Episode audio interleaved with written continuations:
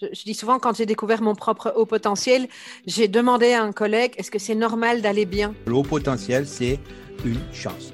Enfin, j'ai eu cette sensation que j'étais reconnue euh, dans mon entièreté.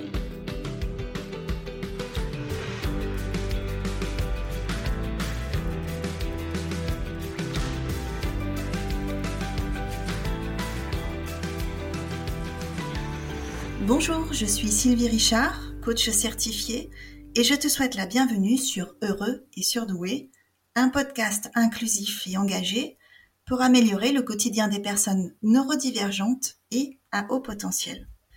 Deux fois par mois, j'invite des atypiques à s'exprimer sur leur parcours professionnel et personnel pour montrer qu'on peut être heureux ou heureuse, même quand on pense trop. Je te propose donc d'écouter d'autres personnes comme toi qui composent entre autres avec sentiment de décalage, besoin de sens, sensibilité et intensité, et ceci afin de t'inspirer des solutions qu'ils ont mises en place. Prépare-toi à mettre des étoiles dans tes oreilles, c'est parti. Pour accompagner les premiers jours de cette météo estivale, tu vas pouvoir entendre l'interview d'une personne lumineuse au parcours multiculturel. Gloria Jensen s'est formée au coaching en Angleterre et depuis se fabrique jour après jour le meilleur pour elle-même. Elle partage ici avec authenticité et générosité sa rencontre avec la douance, la recette de son équilibre et enfin son happiness cocktail. Les liens pour contacter Gloria sont dans le descriptif de l'épisode. Je te souhaite une bonne écoute. Bonjour Gloria, merci d'avoir accepté mon invitation et je te souhaite la bienvenue sur euh, le podcast Heureux et Surdoué. Je suis ravie de l'invitation et c'est moi qui te remercie Sylvie. Non, c'est moi qui suis ravie.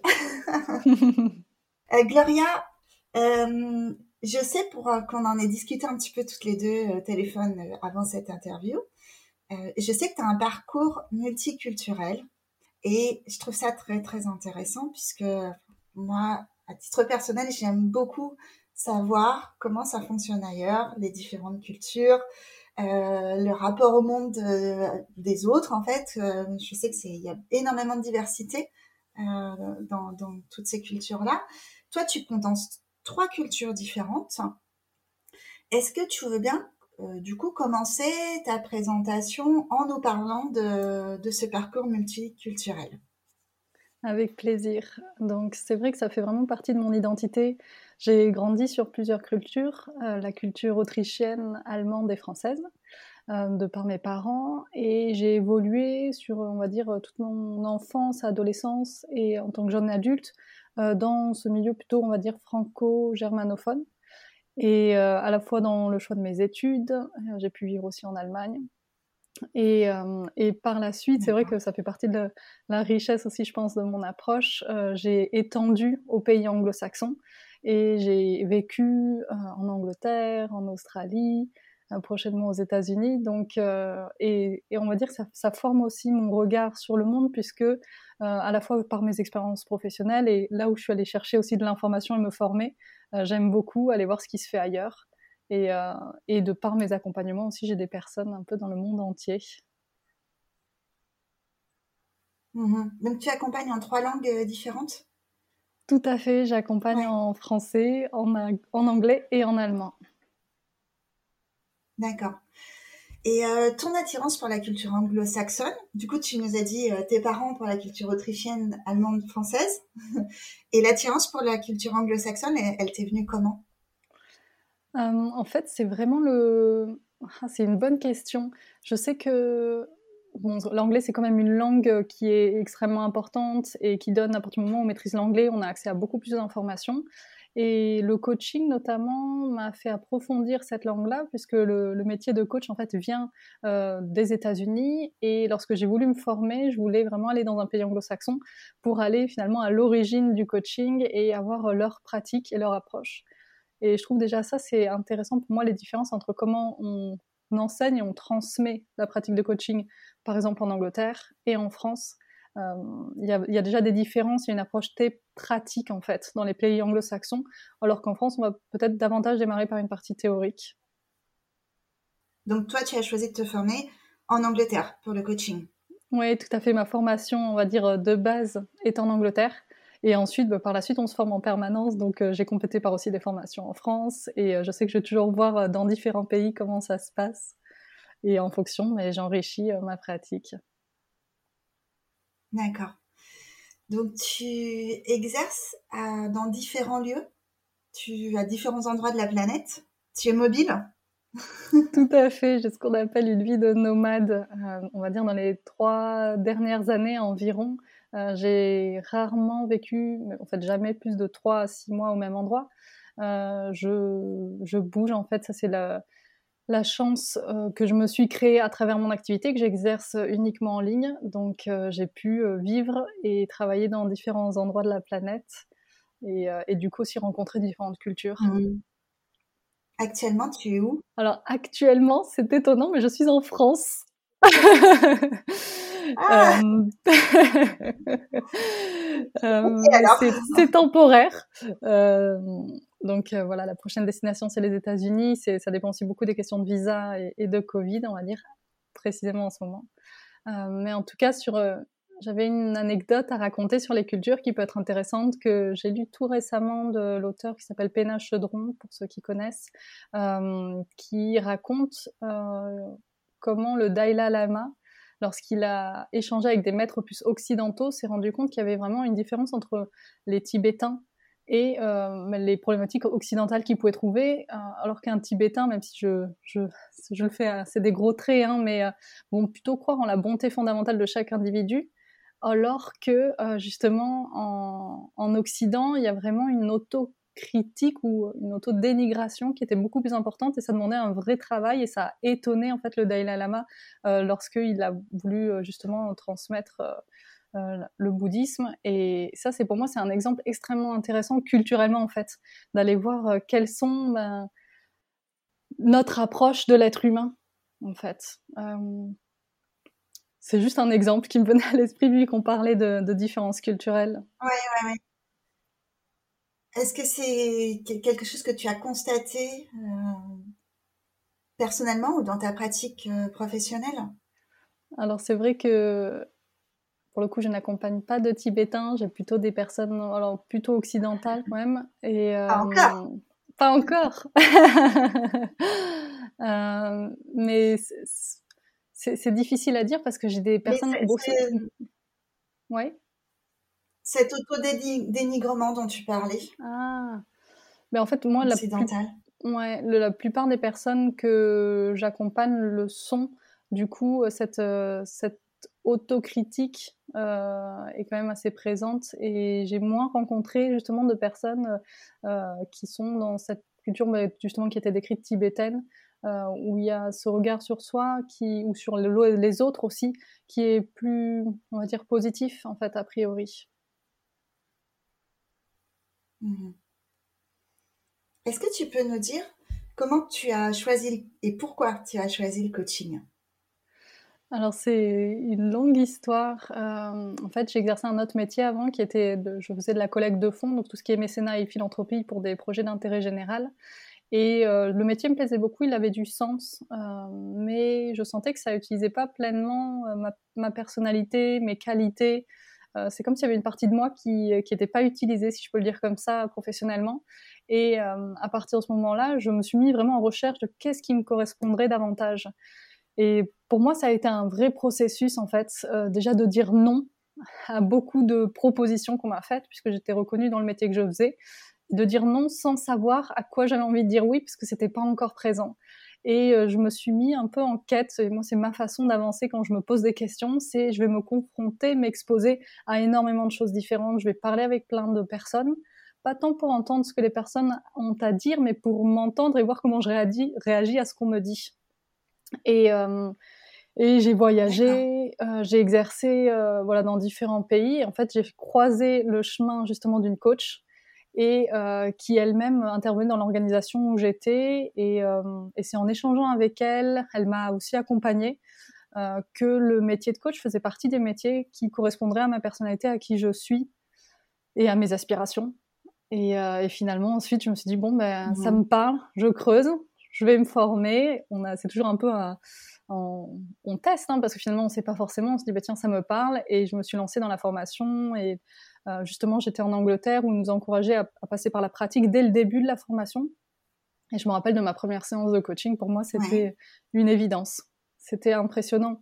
Euh, je me suis vraiment dit, waouh, c'est tellement simple pour moi, c'est tellement naturel. C'est ça.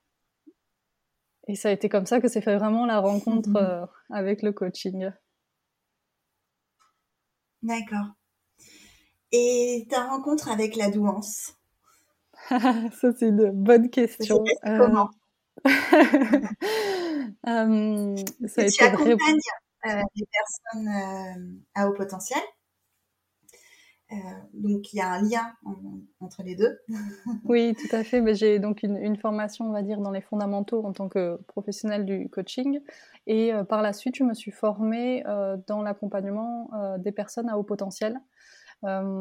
c'est vrai que le parcours avant d'en arriver à cette formation a, été, je dirais compliqué, mais peut-être que est-ce que ça ne l'est pas pour une personne à haut potentiel, ce, parcours-là? Je me reprends. Je pense que c'est vraiment différent pour chaque personne. En tout cas, pour moi, ça a été complexe parce que j'ai découvert le sujet via un livre. Euh, très concrètement, c'était euh, ma, mère qui en avait entendu parler par une de ses bonnes amies qui, euh, elle-même, son fils avait été identifié surdoué. Et quand elle a entendu parler son amie de justement de cette histoire, elle s'est dit mais tiens, ça me fait penser à Gloria et je vais lui acheter un livre que me recommande mon ami et je vais lui offrir. Mais elle-même n'ayant même pas lu le livre et ne connaissant pas le sujet. Et donc elle me, elle me donne le, livre et, et là ça a été très compliqué pour moi parce que euh, je, lisais le livre et ça a été vraiment un rapport assez, je dirais, violent avec le sujet dans le sens où je lis le livre et à la fois il y a ce, cette, waouh, ça me parle et en même temps ce, mais, mais comment ça moi surdoué, mais c'est non non, c'est pas possible. C'est trop dur. Enfin, ce terme est tellement quand on découvre le sujet, il, y a tellement de stéréotypes autour, c'est tellement fort surdoué euh, que c'est extrêmement dur en fait d'entrer dans le sujet quand euh, on n'en a jamais entendu parler avant, on connaît personne qui est concerné. Euh, et donc ça a été 4-5 mois où j'étais avec ce livre, où, j'avançais sur quelques pages, puis j'avais envie de le jeter à la poubelle. C'était vraiment, j'avançais et je voulais, je voulais plus en entendre parler.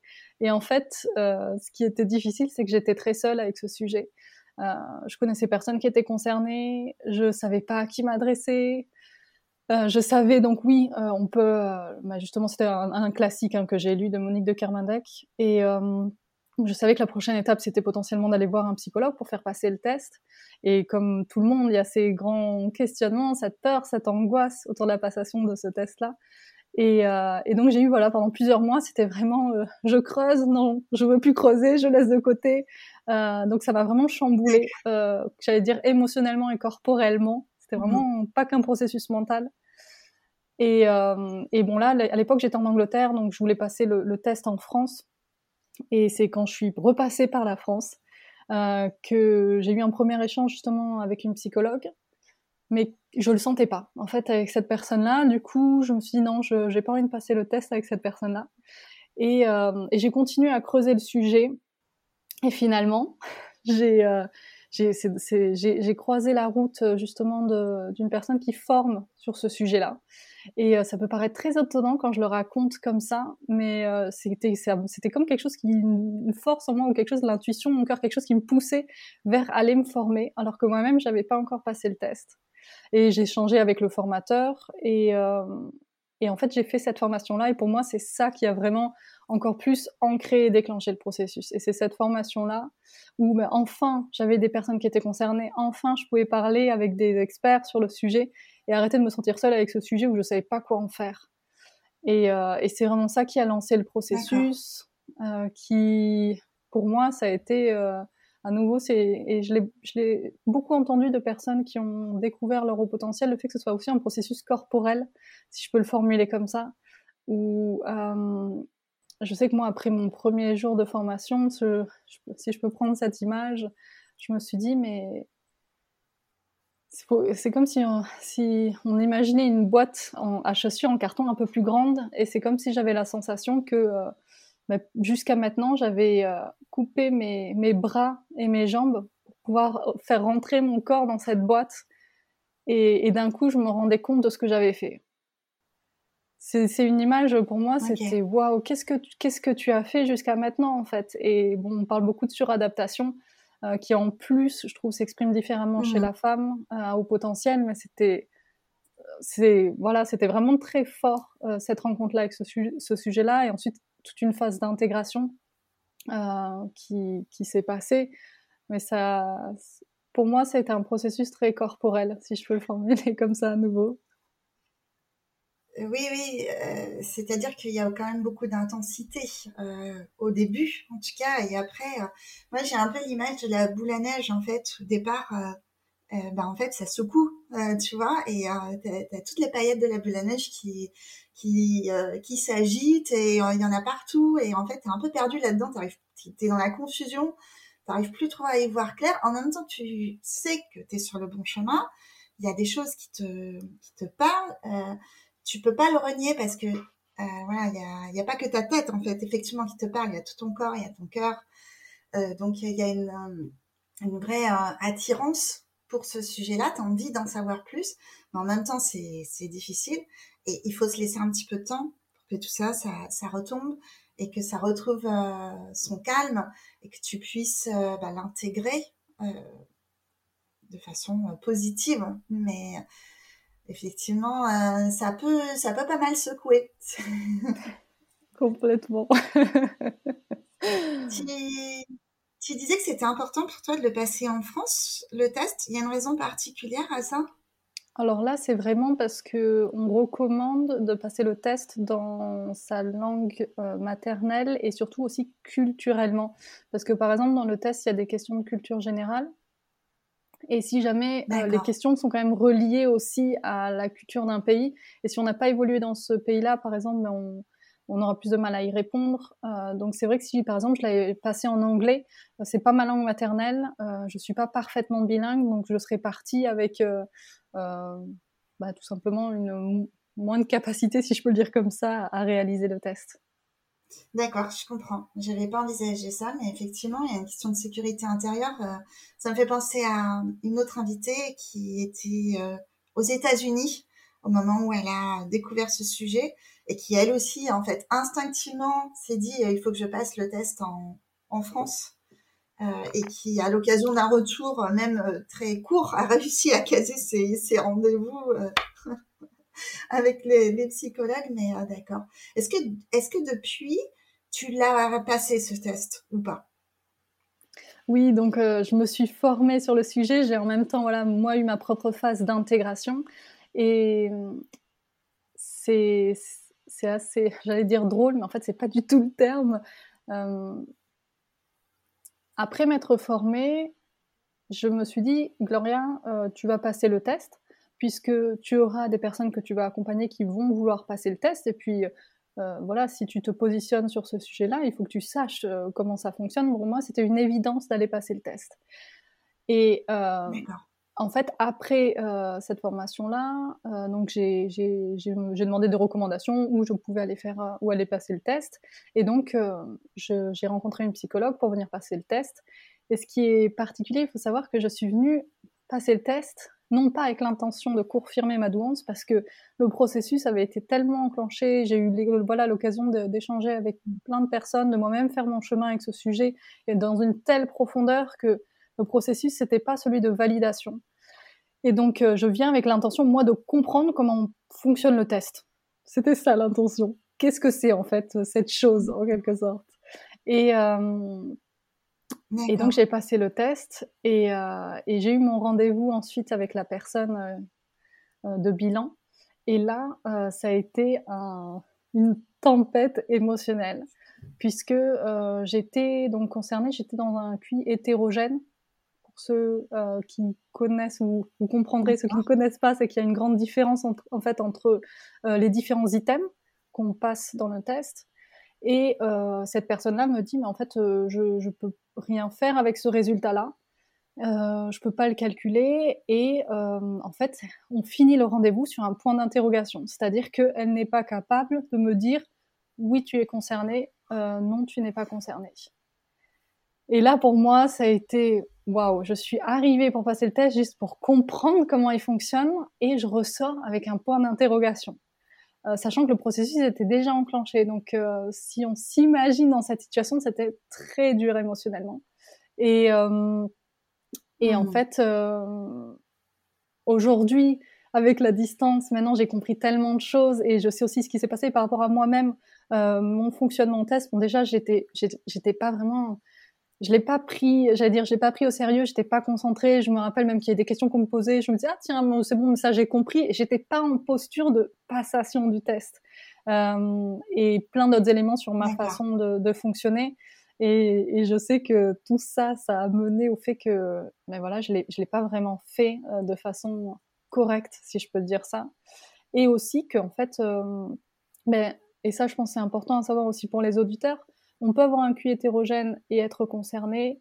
On peut euh, être aussi pas à 130 ou au-dessus de 130 et être concerné. Et moi, ça a été vraiment une enquête que j'ai menée ensuite et j'ai voilà et j'ai rééchangé avec énormément de personnes euh, qui m'ont aidé justement à faire cette confirmation et qui m'ont dit mais Gloria c'est euh, pas parce que tu es pas au-dessus de 130 et que tu as un QI homogène ou que tu n'as que tu n'as pas un QI homogène que que tu es pas concerné par le haut potentiel. Et en fait, c'est là où le professionnel avec lequel on passe le test joue un rôle central. Est-ce qu'il a une capacité à aller au-delà du test, à, vraiment à, mener toute une réflexion à partir de tous les éléments euh, qu'on apporte?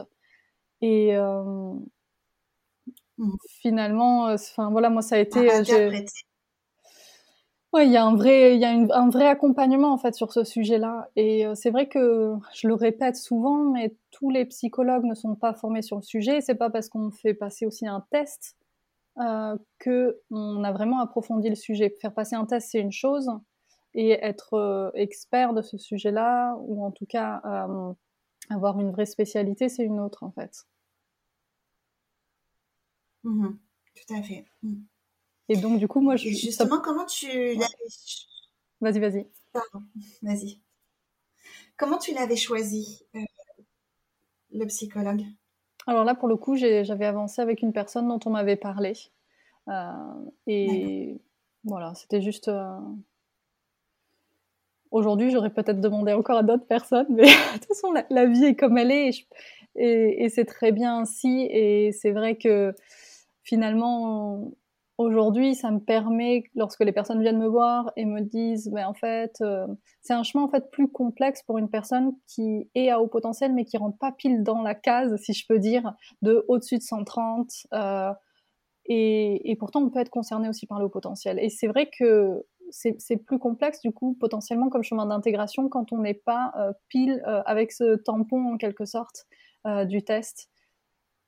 Donc c'est là où moi, pour le coup, euh, j'ai aussi ma pertinence dans l'accompagnement. Euh, et c'est aussi ce qu'on m'a dit assez rapidement. On m'a dit, mais Gloria, c'est parfait. Tu, ça te permettra aussi de rassurer et d'accompagner en fait ces personnes-là.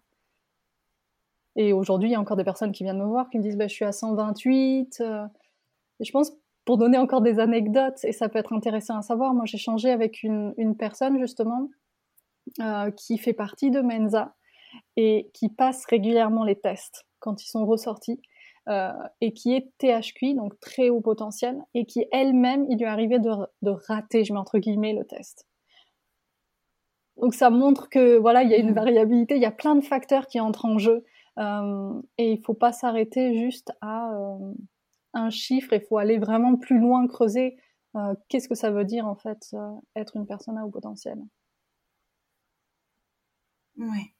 Moi, j'aime bien préciser qu'en fait, euh, au-delà du chiffre, c'est surtout un écart qui est mesuré, un écart de fonctionnement et, pas un écart de supériorité. Donc, euh, même si effectivement il y a peut-être dans le fonctionnement une rapidité plus élevée, mais vraiment c'est cet écart-là de, rapport au monde, de, compréhension, de façon de penser qui est important à prendre en compte et il se mesure effectivement euh, avec ces chiffres, mais il va aussi pouvoir se mesurer euh, euh, dans un voilà dans, un échange, dans un positionnement, dans je pense que le le, psychologue il, a, il a nécessité d'avoir cette sensibilité qui va faire que il va bien appréhender l'univers de la personne qui est en face d'elle ou de lui euh, et qui va pouvoir mesurer du coup euh, cette, cette différence aussi au travers de,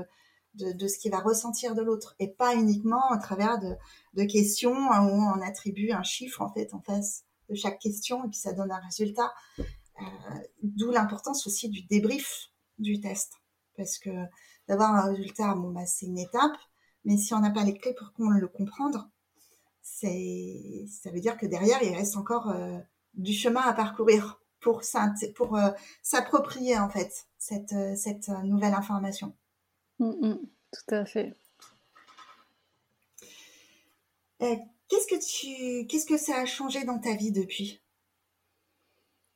Énormément de choses. Pour moi, c'est un sujet qui a transformé mon regard sur moi-même, euh, sur le monde. Euh, il faut dire, c'est intéressant parce que tu me demandais au, départ de, de, démarrer par mon approche multiculturelle et, et j'ai remarqué ça puisque moi-même j'interviewe des personnes sur ce sujet-là et c'était intéressant une personne qui avait aussi euh, un, un, background, j'allais dire comment on dit en français, un, un ah, j'arrive pas à trouver le mot, un background multiculturel. comment? Ouais. Et en un arrière-plan. Oui, un arrière-plan. En tout cas, pour des personnes qui ont évolué sur euh, plusieurs cultures, euh, parfois cette sensation de décalage, en fait, on la met sur une différence culturelle. Et j'ai rencontré ça notamment euh, mais avec mhm. une personne qui partageait que elle mettait son décalage, son ressenti de décalage, sur le fait d'avoir évolué sur plusieurs cultures. Et c'est vrai que moi, c'est comme ça que j'ai grandi, en me disant oui, mais en fait, euh, ton père est allemand, ta mère est autrichienne, ils viennent pas, euh, ils sont pas grandis en France, et toi tu grandis en France, mais tu grandis sur ces, cette multiple, ces multiples cultures, et euh, du coup si tu te sens en décalage, c'est normal parce que euh, voilà, tu as grandi sur euh, différentes cultures. Donc, euh, ce, mmh. je ne sais plus comment j'en suis venue à parler de ça, mais euh, c'était parce qu'on parlait peut-être de, de, ressenti. Ah oui, non, pardon, je suis complètement partie ailleurs sur ta question qui était euh, ah oui, comment ça a changé Comment ça a changé Ça a changé dans ta vie? Oh là là, je suis partie. Mais, mais ça fait juste penser que. oui, c'est normal. mais euh, ça me fait juste penser qu'en fait, on fait tous ça, euh, on cherche tous des réponses et euh, on va interpréter en fonction de bah, notre histoire personnelle et on va tous plus ou moins trouver dans notre histoire personnelle des, des, des, raisons qui nous appartiennent et qui nous sont propres, hum, qui peuvent expliquer une partie, mais qui peut-être en fait ne suffisent pas à tout expliquer. Et c'est là la découverte. Ouais. En, plus, ce processus-là, je trouve, il est extrêmement intéressant, euh, cette façon de créer du sens et de donner du sens aux choses, d'expliquer les choses. Euh, là, je, à nouveau, je pars ailleurs, mais euh, sur comment on peut expliquer un parcours de vie ou un événement dans sa vie, ou lui donner un certain sens, et ensuite on le revoit totalement différemment avec une nouvelle donnée, notamment le haut potentiel ça vient mmh. enrichir et changer notre regard. Pour moi, ça a permis d'expliquer énormément de, de, choses, ou surtout de me permettre de mieux comprendre des relations, des dynamiques familiales, euh, des dynamiques professionnelles, euh, aussi dans le couple. J'arrive je, beaucoup mieux à accepter, à accueillir euh, certains fonctionnements, que ce soit de personnes à haut potentiel autour de moi ou de personnes qui ne le sont pas. C'est beaucoup plus simple pour moi de naviguer euh, en ayant vraiment cette compréhension de la différence en fait. Mmh. Cette nouvelle grille de lecture, comme aime bien le dire euh, Nathalie Alstine. Je trouve ah que c'est vraiment un mot juste. Hein. C'est exactement ça. C'est exactement ça. Mmh. Mmh. Et donc, qu'est-ce que ça a changé dans ta vie? C'était la question. Ça a changé euh, le rapport aux autres, le rapport à toi-même? Oui, ça a changé à la fois le rapport à moi-même et ce sujet-là, je trouvais très fort euh, parce que on peut se regarder d'une façon critique sur certaines façons d'être et de faire, alors qu'en fait, avec le haut potentiel, d'un coup, on, vient normaliser un comportement euh, et quand on normalise, on, valide, on légitime. C'est extrêmement important pour mmh. venir s'accepter soi en fait dans qui on est dans notre naturel ou dans notre fluidité. Et aussi dans le rapport aux autres, moi je le vois, j'accompagne euh, justement des groupes aussi de personnes à haut potentiel. Et euh, moi-même, j'évolue dans des groupes euh, de personnes à haut potentiel. Et il y a une facilité pour moi à être. Je me sens pleinement reconnue. Il y a une richesse, une profondeur d'échange qui me permet d'être encore plus moi dans, toute ma diversité, mon intensité, ma vivacité. Et en fait, c'est très simplement pouvoir être soi, être compris, être reconnu, ça vaut de l'or pour moi. Et c'est plus simple euh, mmh, quand on évolue. Euh, ça ne veut pas dire qu'on veut être uniquement avec des personnes au potentiel, pas du tout. Euh, pour moi, il y a une richesse dans, dans toute personne. mais c'est vrai que parfois, ça peut faciliter. On peut avancer à, un certain rythme, se comprendre automatiquement. Il y a une plus grande facilité, en fait dans l'échange et euh, il y a une connexion. Mmh. Ouais, complètement, ouais. Ouais. Et après, le, en termes de. Euh, tu accompagnes? Il y a un petit décalage en fait. Ouais, j'entends. Ouais. Il y a toujours une petite euh, seconde. Ouais. Vas-y, continue. Du coup, je, je t'ai coupé la parole. Donc ça, c'est plutôt au niveau personnel et en termes professionnels, pour moi, c'est extraordinaire de pouvoir accompagner des personnes à haut potentiel. Ça a beaucoup de sens euh, parce que je crois vraiment que elles, ont besoin de mieux se connaître, euh, de mieux se comprendre pour pouvoir prendre leur place dans le monde et être dans un plein épanouissement en fait.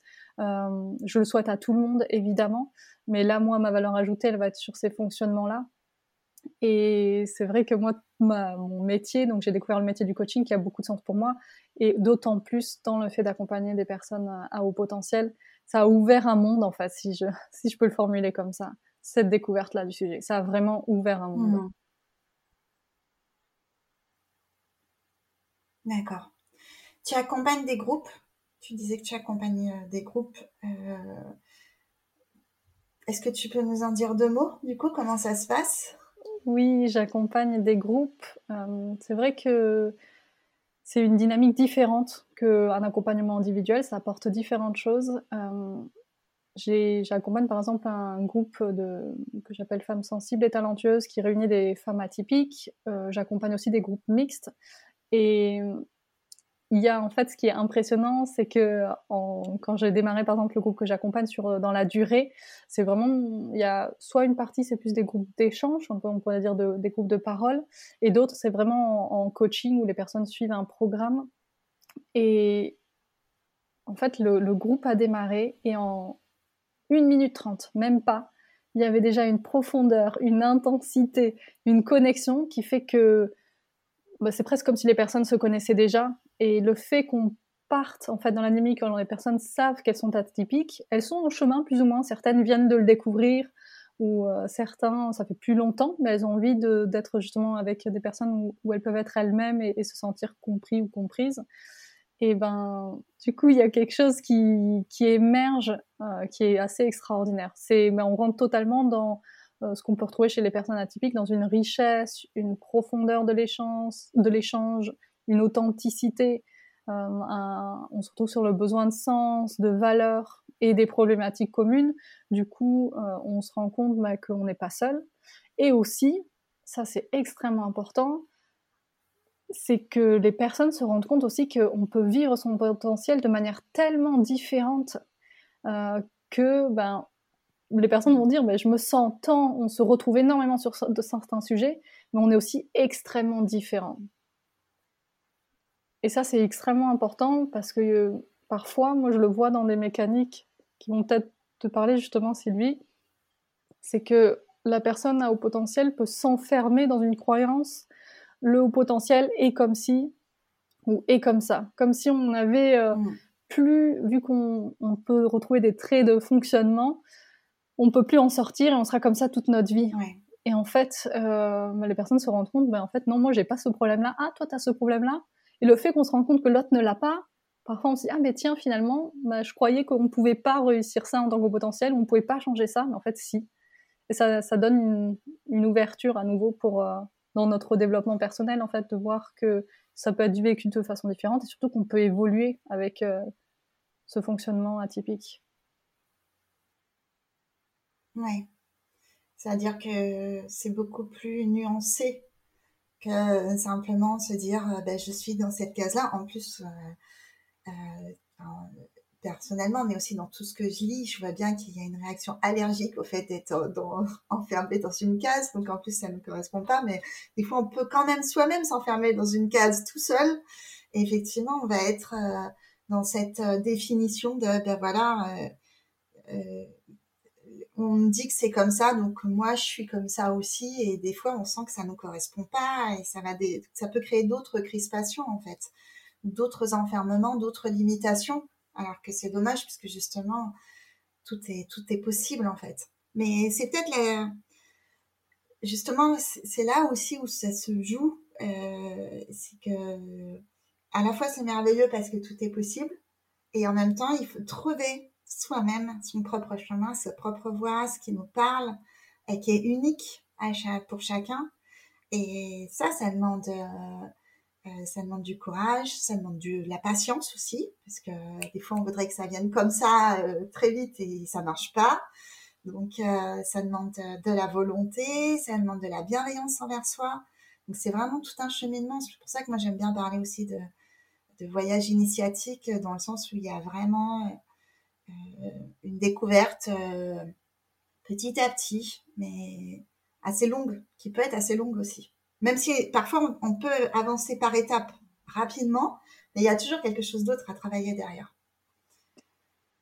Je te rejoins sur euh, tout ce que tu as dit.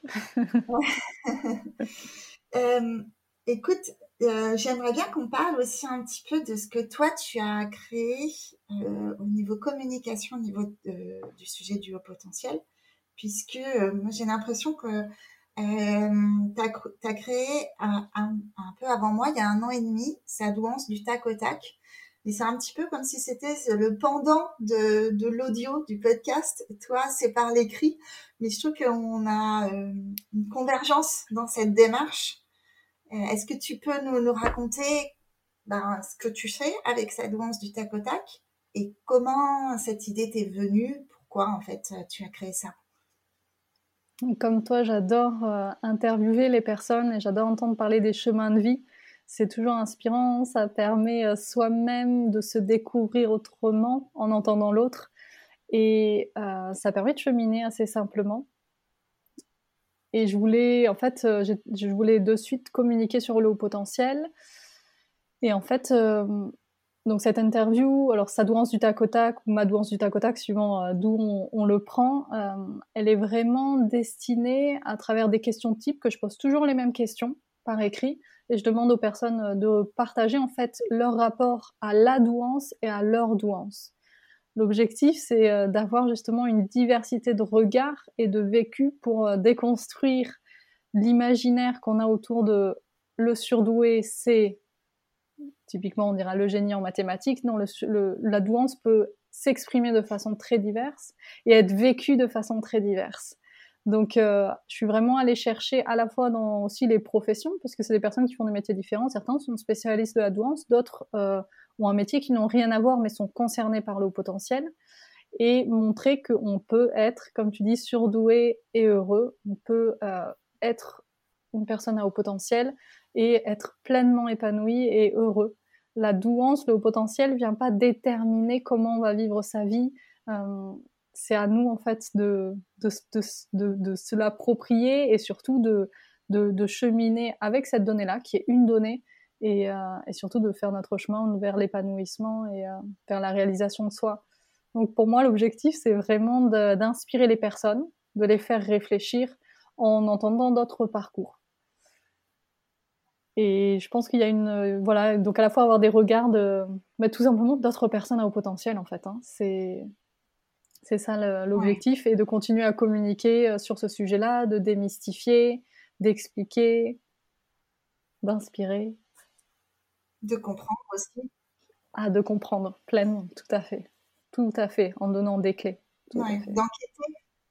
Tout à l'heure, tu as employé ce mot-là. J'ai mené une enquête. J'ai trouvé ça chouette parce que j'ai trouvé ça très juste en fait. On a mm. vraiment l'impression d'être Sherlock Holmes et de partir à la recherche d'informations. Est-ce qu'il y a parmi les euh, les personnes que tu as interviewées, est-ce qu'il y a un, témoignage qui t'a touché particulièrement?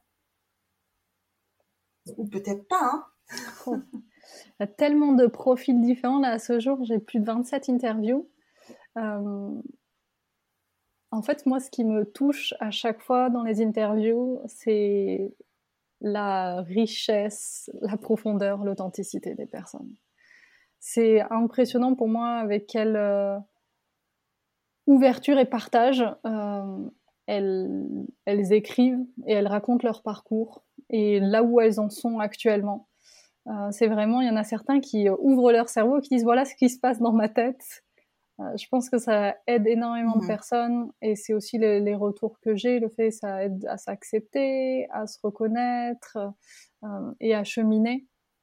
C'est difficile. Est-ce que j'ai une personne pour moi, c'est ou la sagesse qui ressort des entretiens? J'ai pas forcément euh, une personne qui me vient chaque chaque euh, ouais. Ouais. Il y a une réponse qui t'a particulièrement interpellée. Mais ça peut être rigolo puisque je sais, je me suis rendu compte que tu l'as interviewé aussi Emma Perret. Euh, dans une des, j'ai fait un main douance du tac au tac où je l'interview et euh, et je pose la question un livre sur le haut potentiel, sur la douance que vous recommandez? Et elle répond euh, notre grand livre intérieur. C'est tellement juste comme réponse parce que euh, tu peux lire plein d'ouvrages sur le sujet, t'informer, euh, même en développement personnel de manière générale, mais le livre le plus important à lire, c'est le tien en fait. C'est à la fois dans cette métaphore de qu'est-ce qui se passe à l'intérieur de moi, parce qu'en fait c'est de là que tu apprendras le plus en fait, en t'observant, en te comprenant, en t'interrogeant. Et, et, ensuite aussi, la métaphore du livre, moi je l'aime beaucoup parce que c'est toi qui écris en fait ton histoire. C'est toi qui peux devenir l'auteur de ton histoire et euh, rajouter des chapitres, changer mmh. euh, l'expérience de vie du héros ou de l'héroïne. Ça m'a vraiment, j'ai trouvé, pour moi, c'est une réponse qui est extrêmement riche et qui est extrêmement juste et vraie. Oui. Comme quoi, il n'y a pas besoin forcément de développer euh, sur euh, tout un paragraphe pour, euh, pour toucher, en fait, et pour émouvoir, et pour être juste. Tout à fait. J'aimerais te demander comment est-ce que tu as trouvé, comment est-ce que tu trouves ton équilibre aujourd'hui dans tout ça? Dans tes projets perso, tes projets pro, dans tout ce qui, te, qui vit en toi aujourd'hui alors, l'équilibre, moi je le trouve dans la variété et dans la multiplicité de ce que je fais. Euh, notamment parce que c'est vrai que on peut avoir une tendance à être, euh, j'allais dire, obsédé par une chose et être à fond dedans. Et en fait, pour réussir moi justement à trouver mon équilibre, j'ai besoin d'être sur plusieurs choses en même temps. Comme ça, il n'y a pas une chose qui prend une, importance euh, démesurée et vient impacter, m'impacter. Euh, c'est le fait d'être dans plusieurs choses en fait qui me permet de trouver mon équilibre. Très simplement, ça va être au niveau personnel. Moi, je fais beaucoup de sport. Ça fait partie de ma vie quotidienne. Euh, je fais du surf notamment, et pour moi, être dans la nature, ça, ça oui, vraiment, ça contribue pleinement à mon équilibre. Euh, le fait de passer du temps avec mes amis, avec ma famille quand je suis proche d'eux, et, et ensuite au niveau professionnel, le fait d'avoir multiples projets donc euh, à la fois, je fais du coaching et c'est euh, mon activité principale. Euh, j'ai aussi une pratique artistique. j'ai toujours des nouvelles idées sur qu'est-ce que j'ai envie de développer. Donc pour moi, la, vie est... Et j'ai vraiment... Aujourd'hui, j'en parle, mais je ne pensais pas comme ça il y a quelques années. Hein. Il y a plein de choses pour moi qui ont évolué et qui me montrent qu'on a une capacité tous à apprendre et à évoluer. Aujourd'hui, je pense que la vie, c'est un terrain de jeu j'aurais pas dit ça avant. Hein. Je, je, pense que c'est un terrain de mmh. jeu, donc c'est ok. Qu'est-ce que j'ai envie, à quoi j'ai envie de jouer en fait aujourd'hui, à quoi, comment j'ai envie de m'amuser dans ma vie en fait? Euh, et la vie, c'est une aventure. Du coup, c'est quelle est la nouvelle aventure que j'ai envie de vivre? Et c'est vrai que mon équilibre, je le trouve aussi dans le fait que je voyage euh, et que je vis dans différentes cultures. Ça, souvent, il y a une question que je pose, euh, je trouve qui est clé pour le haut potentiel, c'est est-ce que tu es sur ou sous-stimulé? Et cette notion de stimulation, mais qu'elle soit, et ça, il faut aller chercher chacun, qu'est-ce que ça veut dire être stimulé pour toi? Est-ce qu'elle est intellectuelle? Est-ce que c'est artistique? Est-ce que c'est physique? Euh, Si tu es surstimulé, est-ce que tu es surstimulé dans des projets qui t'intéressent ou est-ce qu'il y a des choses qui... C'est juste, je suis en train de... Je suis dans le surmenage et euh, j'essaye de, de gérer ou est-ce que je suis sous-stimulé? Et combien de fois ça, ça peut être avoir un impact pour une personne au potentiel qui est sous-stimulée, il y a plein de problématiques qui émergent, mais qui sont pas les problématiques à, traiter en quelque sorte, mais c'est plus à les voir. Mais c'est la sous-stimulation, en tout cas, c'est comme ça que je l'appelle. Et c'est trouver cet équilibre-là. Pour moi, l'équilibre, il se trouve dans ce terme de stimulation. Euh, savoir que, voilà, s'assurer que les différentes parties de mon être et ce dont j'ai besoin soient nourries et que je puisse cheminer, apprendre, me développer sans que ça, ça passe dans le trop, ou là, après, je passe dans l'épuisement. Et que ça reste dans le plaisir, ouais, pleinement. Ouais. Justement, c'est en t'écoutant parler, je me disais, mais comment est-ce que tu fais pour euh, savoir justement, euh, c'est quoi ton alerte pour euh, identifier le moment où tu bascules dans, parce que dans, dans, la surstimulation et dans un mot qui revient quand même assez souvent, c'est l'éparpillement, c'est-à-dire je commence plein de choses, mais finalement je vais au bout de rien. J'ai l'impression bah, de brasser de l'air. Ça me, euh, ça, j'ai l'impression de pas être légitime aussi dans, dans ce que je fais, donc euh, je passe d'un truc à un autre, euh, mais je tire pas vraiment profit de ce que j'apprends, de ce que je développe, de ce que je découvre. comment tu trouves le le, le, le, moment où tu sens qu'il y y a ce switch là qui s'opère? Alors, il y a plusieurs choses dans ta question, euh, beaucoup de choses, même façon dont je, pourrais répondre et approcher. Euh, il y en a une, déjà, c'est l'intuition. Et l'autre, c'est le ressenti, qui mhm. je vais expliciter. Euh, l'intuition, en fait, c'est rester connecté à moi et écouter cette, cette petite voix, après, s'exprime différemment suivant les personnes d'intuition, euh, qui me guide en fait et qui vient me confirmer ou non que je suis sur un chemin qui me convient. Euh, et ensuite, le ressenti, c'est en fait juste euh, comment je suis en train de prendre soin de mes émotions au quotidien mon état interne émotionnel, c'est la chose dont je prends le plus soin. En fait, déjà, je trouve c'est en plus particulièrement vrai euh, quand on a sa propre entreprise. En fait, la personne qui doit aller bien, c'est toi. Donc, mon bien-être est prioritaire. Et chaque jour, euh, bien sûr, il y a des moments où on enchaîne, on n'a pas forcément le temps, mais au maximum, j'essaie de faire une priorité de juste moi être bien. Parce qu'à partir du moment où moi je suis bien, ensuite tout le reste est fluide et, et j'arrive à tout fonctionne en quelque sorte.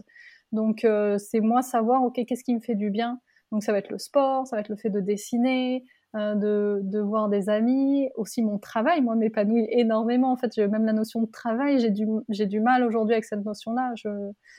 Donc euh, c'est comment je trouve mon épanouissement dans tout, toutes ces choses-là. Et je pense qu'il y a beaucoup de déconstruction à faire aussi. Parce que, par exemple, se dire je vais jamais au bout des choses, est-ce que c'est un problème? Et surtout, quel est, s'il y a un problème, c'est lequel, et, si on sait comment tu fonctionnes, moi je connais des personnes qui initient énormément, qui sont très bons dans la fait de créer quelque chose, mais qui ensuite vont pas aller dans la gestion, pas dans l'opérationnel. Mais en fait, il va falloir réfléchir à leur positionnement, que ce soit en termes de métier ou d'entreprise, où est-ce qu'elles vont se situer dans le projet? Donc euh, c'est vraiment aller chercher, c'est quoi ton naturel, c'est quoi, c'est où est-ce que tu es bon pour pouvoir ben, adapter en fait le professionnel à ton fonctionnement? Ouais. C'est pas forcément quelque chose à changer en fait. Peut-être que c'est peut-être que c'est une force finalement, qu'elle n'est pas exploitée de la bonne manière. Moi, je questionne beaucoup mm. ce qu'on croit devoir changer. Est-ce qu'on croit vraiment, de... est-ce qu'on a vraiment besoin de le changer? Est-ce qu'il y a une autre façon de le vivre et, vraiment aller voir est-ce que c'est vraiment ça le problème? Est-ce qu'il n'est pas ailleurs? Et quelle est la solution mm. euh, justement à cet éparpillement-là en fait? C'est vraiment du sur-mesure. Je pense qu'il faut aller voir. C'est pour ça, je, cette idée d'aller s'observer soi-même, euh, le maximum avec de la bienveillance, euh, et de potentiellement remettre en question ce que de la ce fonctionnement peut-être plus typique de voir mais c'est comme ça que la plupart des gens le font mais est-ce que toi tu le ferais différemment naturellement? Est-ce que tu pourrais le faire différemment? Et ça ça demande beaucoup à déconstruire en fait. C'est sûr. Et hum, sur ton site j'ai vu que tu parles d'un petit cocktail euh, happiness euh, est-ce que tu, tu peux nous, nous en parler également? Oui. Euh, fameux cocktail. c'est ça exactement, The Happiness Cocktail, le cocktail du bonheur. Et vraiment, ça, c'est le mien pour le coup que je partage en vidéo. Euh, et il inclut trois données qui sont bah, l'art. Ça fait vraiment partie de mon univers. J'ai aussi évolué dans le secteur artistique avant. J'ai ma propre pratique. Pour moi, la créativité, surtout chez les personnes à haut potentiel, c'est tellement une grande richesse euh, et quand je dis créativité, on a la créativité artistique et aussi juste la créativité dans notre façon d'aborder les choses, dans les solutions qu'on imagine. Euh, en tout cas, pour moi, l'art vient me nourrir sous toutes ses formes, que ce soit celui d'autrui, que ce soit les livres que je lis, les films que je regarde, les expositions que je vais voir. Ça vient nourrir mon âme, en fait, et euh, ou celui que moi-même je peux produire, qui me permet de m'exprimer d'une autre mmh. façon. Le deuxième, c'est la nature qui est extrêmement important pour moi, euh, que ce soit la nature, la puissance de la nature, que ce soit la puissance de l'océan ou, celle des montagnes. Ça, vient me remettre moi en tant qu'être humain dans le monde d'une façon différente. Ça me connecte à quelque chose qui est plus grand que moi. Et, euh, et le ce fait de faire du sport dans la nature en fait partie, justement le surf pour moi. Et enfin, le troisième point, c'est les gens, en fait. C'est vrai que sinon, je ferais pas le métier de coach mais les, personnes me nourrissent, me permettent moi-même d'évoluer et je trouve du sens dans l'effet de les aider à se déployer. Donc c'est ça, ma, mon happiness cocktail, ma recette du bonheur personnel. Et ça peut être intéressant peut-être même pour les auditeurs, se dire c'est quoi s'il y avait trois choses à retenir qui font partie de mon cocktail du bonheur? Oui, tout à fait de mon équilibre, de mon bien-être. Euh, ouais. Euh, est-ce que tu as une fierté particulière à nous partager? Quelque chose dont tu es particulièrement euh, satisfaite J'aime beaucoup cette question. Je trouve que c'est extrêmement important d'apprendre à développer sa fierté, mais c'est même pour soi en fait, se dire mais de quoi je suis fière aujourd'hui et apprendre à voir de la fierté aussi dans les petites choses. Euh, et dans les plus grandes. Moi, je pense que ma, ma plus grande fierté, c'est mon parcours. En fait, c'est vrai que j'en ai pas parlé jusqu'à maintenant, mais ça va être assez classique euh, dans les problématiques que peuvent rencontrer aussi des personnes à haut potentiel. J'ai, avant de faire cette transition entre mon métier précédent et créer ma propre activité, euh, je suis passée par une relation toxique au travail, par un burn-out. Et ça m'a vraiment mis par terre et j'ai enchaîné. Oh, c'est vraiment avec une séparation d'une relation très longue. Ça a été pour moi en, six mois, j'ai eu ma vie qui s'est complètement effondrée. Et en fait, c'était à partir de ce, pour moi, c'était le désert. Je me suis dit, oulala, comment je reconstruis ça? Et j'ai eu vraiment, j'ai pas pu reconstruire ma vie sans qu'il y ait un sens. Sinon, j'aurais pas pu reprendre. Et pour moi, c'est ce switch, comme on dit en anglais, ce, cette transformation que j'ai réussi à opérer entre quelque chose qui s'est complètement déconstruit et qui m'a mise par terre, parce qu'un burn-out, euh, surtout, je trouve, il s'exprime différemment chez une personne à haut potentiel, euh, qui va avec son mental, elle est très très loin, se dire toujours je continue, je peux y aller, j'ai la force, alors que son corps, il est en train de lâcher, lâcher, lâcher. Donc au moment où ça lâche totalement, en général, euh, et ça je l'ai aussi à nouveau de, de, de, de l'expérience d'autres personnes à haut potentiel, ça met du temps de retrouver son énergie. Donc pour moi, c'est ce parcours de quelque chose qui s'est complètement effondré à reconstruire quelque chose qui a tellement de sens et il y a tellement de richesse dans ma vie aujourd'hui. Et tout ce que j'ai pu penser à cette période-là, euh, je suis impressionnée moi-même et étonnée et surprise de me dire waouh, tu as pu penser ça à un moment donné et qu'est-ce que tu penses de la vie aujourd'hui?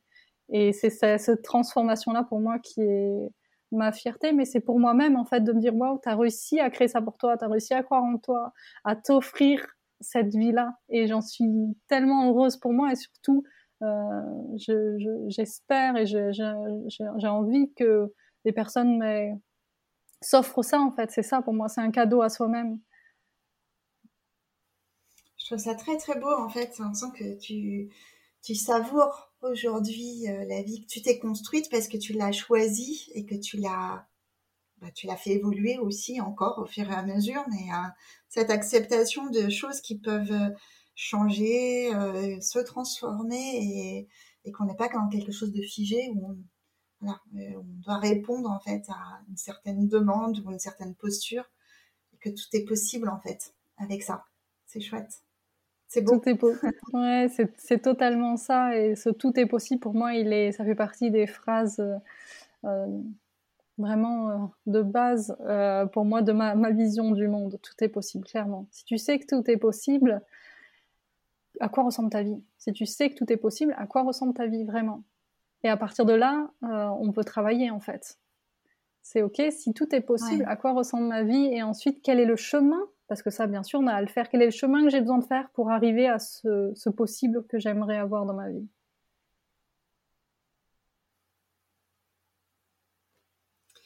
Euh, Est-ce que tu as, euh, on va arriver à la dernière question, on arrive à la fin. Est-ce que tu as un conseil euh, ou un dernier message que tu voudrais faire passer, que ce soit conseil lecture ou conseil autre? Alors, comment répondre à cette grande et vaste question? Euh, En conseil lecture, mais c'est vrai que si, alors moi je sens que ce soit, j'apprécie énormément moi les partages, euh, mais que ce soit mais par exemple par ton podcast ou si les personnes ont envie de lire ma douance du tac au tac, c'est vraiment un format hyper court, hyper accessible et très agréable à lire. Donc euh, ça vous donnera plusieurs regards sur votre propre cheminement. Et je sais que même des personnes qui ont bien cheminé avec le sujet aiment toujours lire. Euh, et aussi, euh, je mmh sais que moi j'ai beaucoup aimé l'approche euh, de Carlos Tinoco avec les deux autres auteurs justement que je me rappelle leur nom, Sandrine et Philippe, mais j'ai pas leur nom de famille. Elle a un nom. Euh... Gianola, je crois. Sandrine ouais, c'est ça, quelque chose comme ça. En tout cas, ça s'appelle. Ah non, j'avais pas retenir Carlos Tinoco. Tinoco, oui, c'est ça. Très injuste en fait. Oui, tout à fait. Surtout qu'ils étaient trois. Euh, mais en tout cas, ce livre, son livre sur penser l'écart est super riche. Pour moi, il y a, une, il y a plein de clés euh, sur le haut potentiel, une autre façon de l'aborder. Euh, ça, ça serait vraiment un conseil lecture. Et, euh, et ensuite, ben, j'espère que par le, les partages euh, de d'aujourd'hui, de ce podcast-là, et aussi tout simplement par toutes les personnes que toi tu peux interviewer, Sylvie, euh, les personnes sont inspirés en fait en écoutant à vraiment se créer le meilleur pour soi. Parce que les personnes à haut potentiel ont une richesse immense à apporter et en fait euh, euh, tu as besoin toi-même de faire ce chemin, de reconnaître ta richesse aussi pour pouvoir l'apporter au monde. Donc euh, fais ce chemin-là parce que c'est pas toujours évident, c'est pas toujours facile, mais il en vaut tellement la peine pour ce qu'on se crée par la suite. Ta vie, elle, elle compte trop pour pour pas te donner cette, ce cadeau-là en quelque sorte.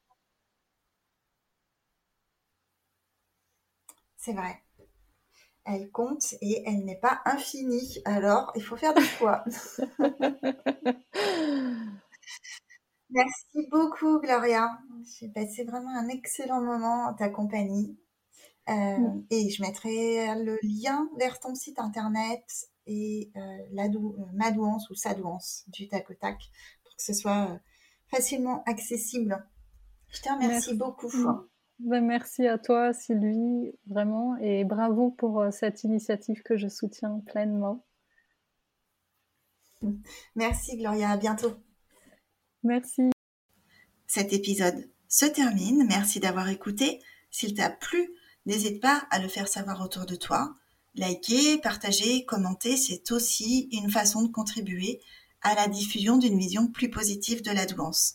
Enfin, sache que j'ai créé Sens Atypique, un cabinet de coaching au service des adultes atypiques pour les accompagner vers la réussite de leurs objectifs personnels et professionnels et aider à résoudre des problématiques spécifiques telles que l'estime, la confiance, l'affirmation, la relation aux autres, etc. Toutes les informations sont sur www.sensatypique.com. À bientôt!